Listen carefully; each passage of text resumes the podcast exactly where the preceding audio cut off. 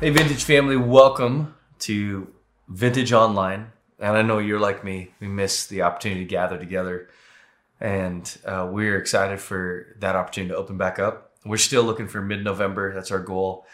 The team and I have been working pretty tirelessly at the building, just trying to get everything ready. And for some of us, that has been organizing rooms and kids' classrooms. And for others, it has been up on a ladder, working on lighting and audio, and we're excited for where it's coming.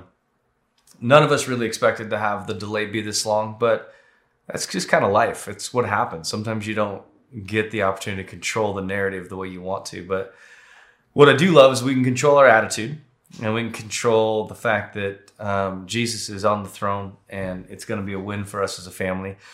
But between now and then, I want to keep us on pace with the core values of who we are, and that is to study the scriptures together and to spend some time worshiping together and taking bread and cup. Pastor Travis dealt with James chapter 2 last week, and I wanted to kind of pick us back up there. In verses 1 through 9, Pastor Travis talked about this idea of showing partiality or being a respecter of persons. We really can't move into verses 10 through 13 without connecting those two ideas, because James is going to continue in his dialogue, and it's kind of building a case.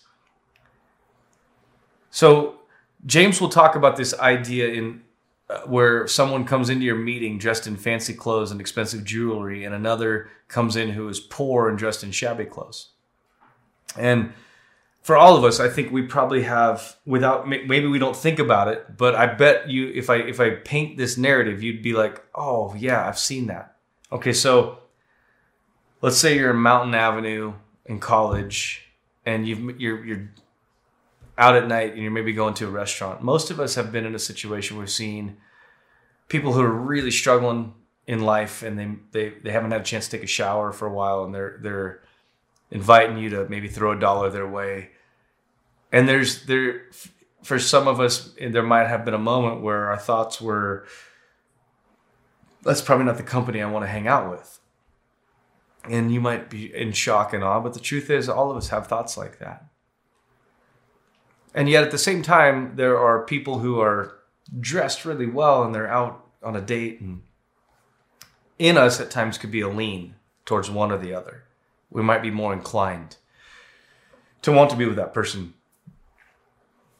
that looks good, that acts good, that is in a better condition in life. That's really what James is talking about here. And he's dealing with the church, and he's talking about when we gather. I think he's talking about more than when we gather. I think he's really talking about the attitudes of our heart. And he's just saying, look, if you would say to that person who's lesser than the others, we don't want you here, go over there. That's sin. It's wrong. You're guided by wrong motives.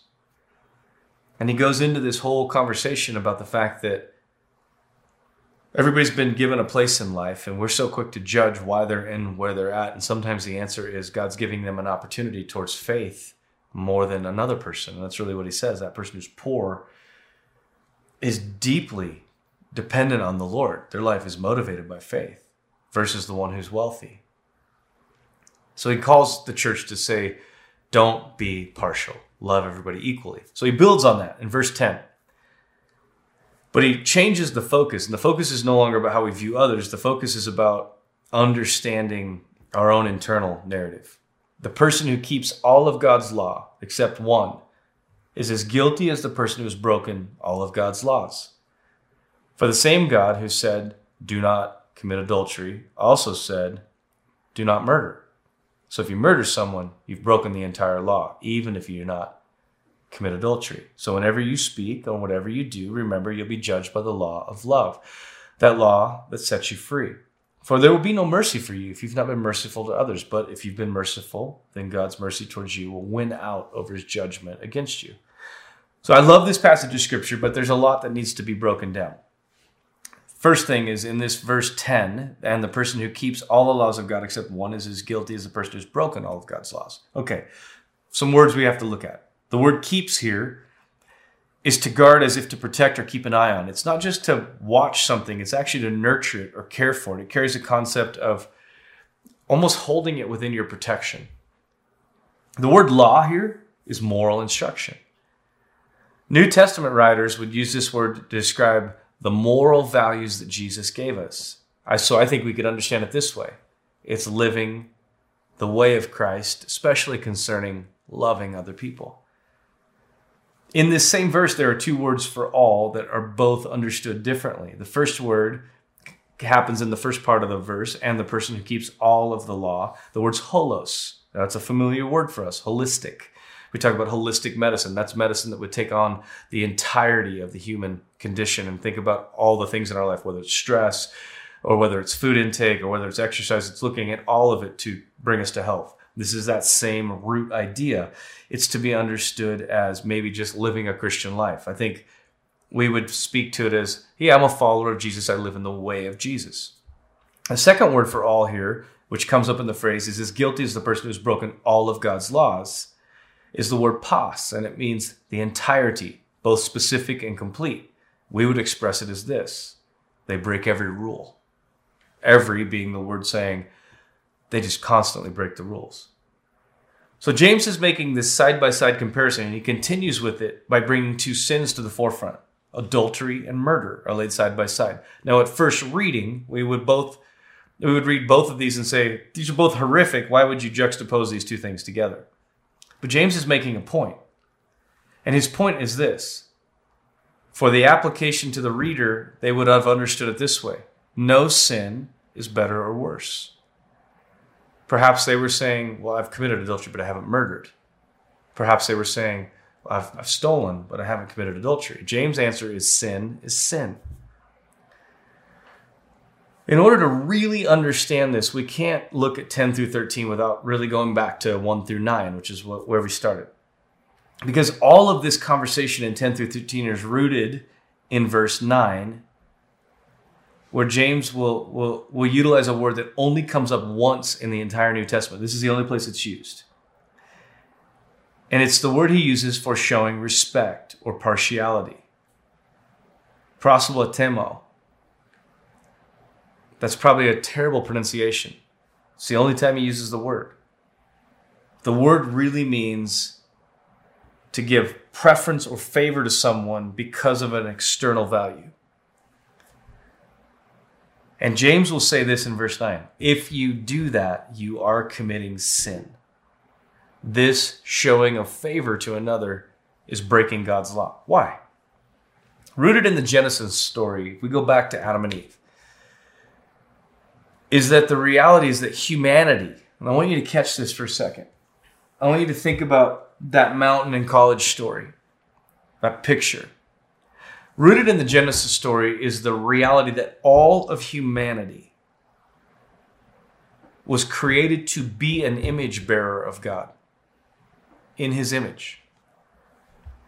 Even in a broken state, outside of relationship with him, humanity still carries that purpose. And James is driving at this point to the level that we understand their identity. Who's they? Those outside of us. We learn how to treat them. Therefore, to partner with the wrong treatment of them is really to partner with the one who from the beginning was working to rob that identity. Could I say it this way? Your enemy hates that you bear and were created in the image of God. Because that's what he longed for most, was to be like the Most High. Chris Vallotton will teach on this a lot, and it's one of my favorite things he teaches, is that the enemy cannot stand that the thing he wanted most, Christ gave to us. So James is going to continue with this concept, but he adds greater teeth to the teaching. It's not only how we receive or view people, it actually deals with more. He goes on in verse 12 and says, so whenever you speak or whatever you do, please remember that you will be judged by the law of love, the law that set you free. This phrase, law of love, I love the New Living Translation. It's what I like to teach from. It's what I like to read. This is actually a very weak and difficult translation of this word.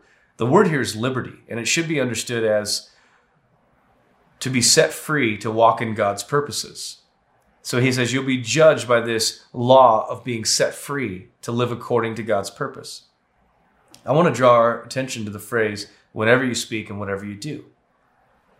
Whatever you speak should be understood as speak this way. It's really what it reads like in the Greek. Whatever you do should be understood as act this way.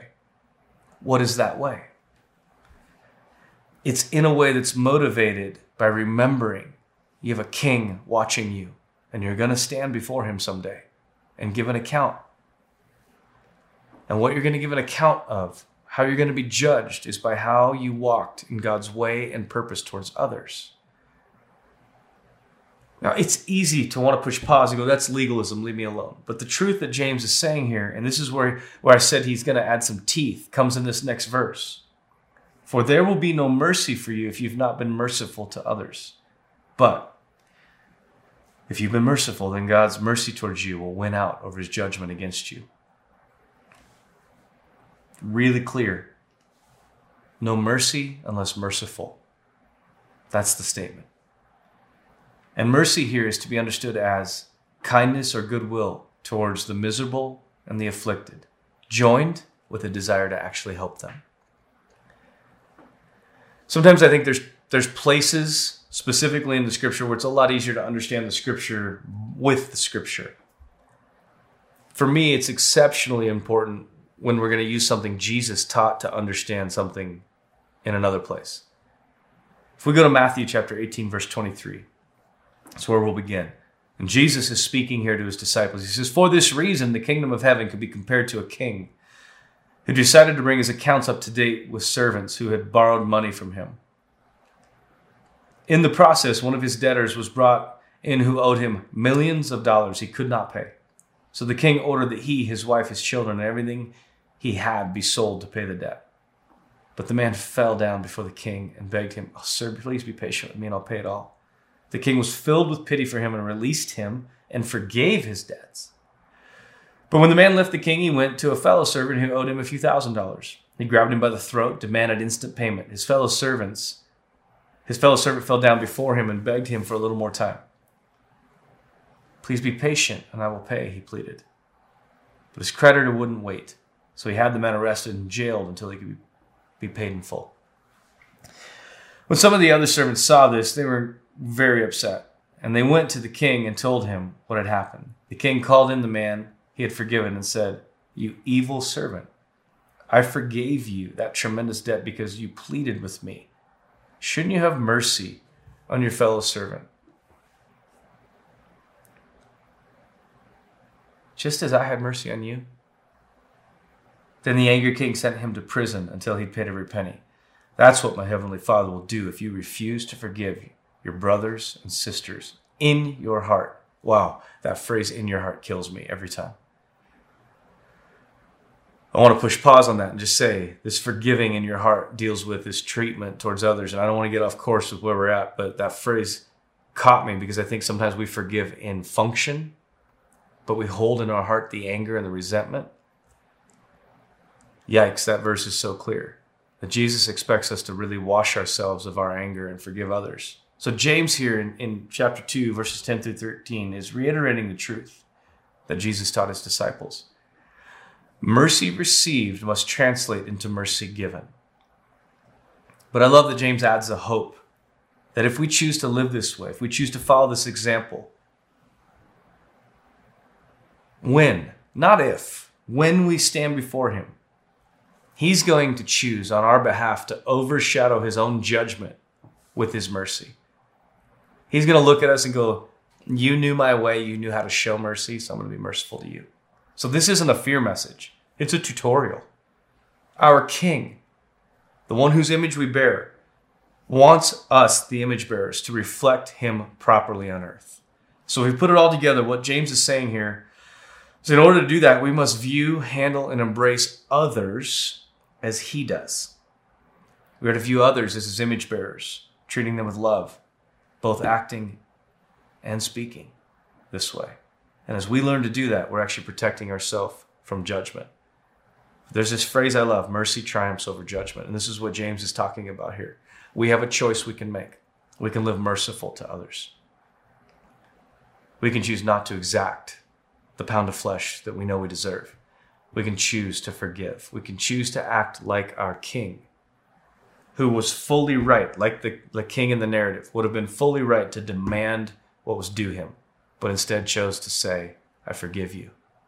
And my challenge to us is that we become people that are like that, people that understand how to walk that way, how to live that way. I hope that changes how we live in the marketplace. I hope that changes how we live in our homes.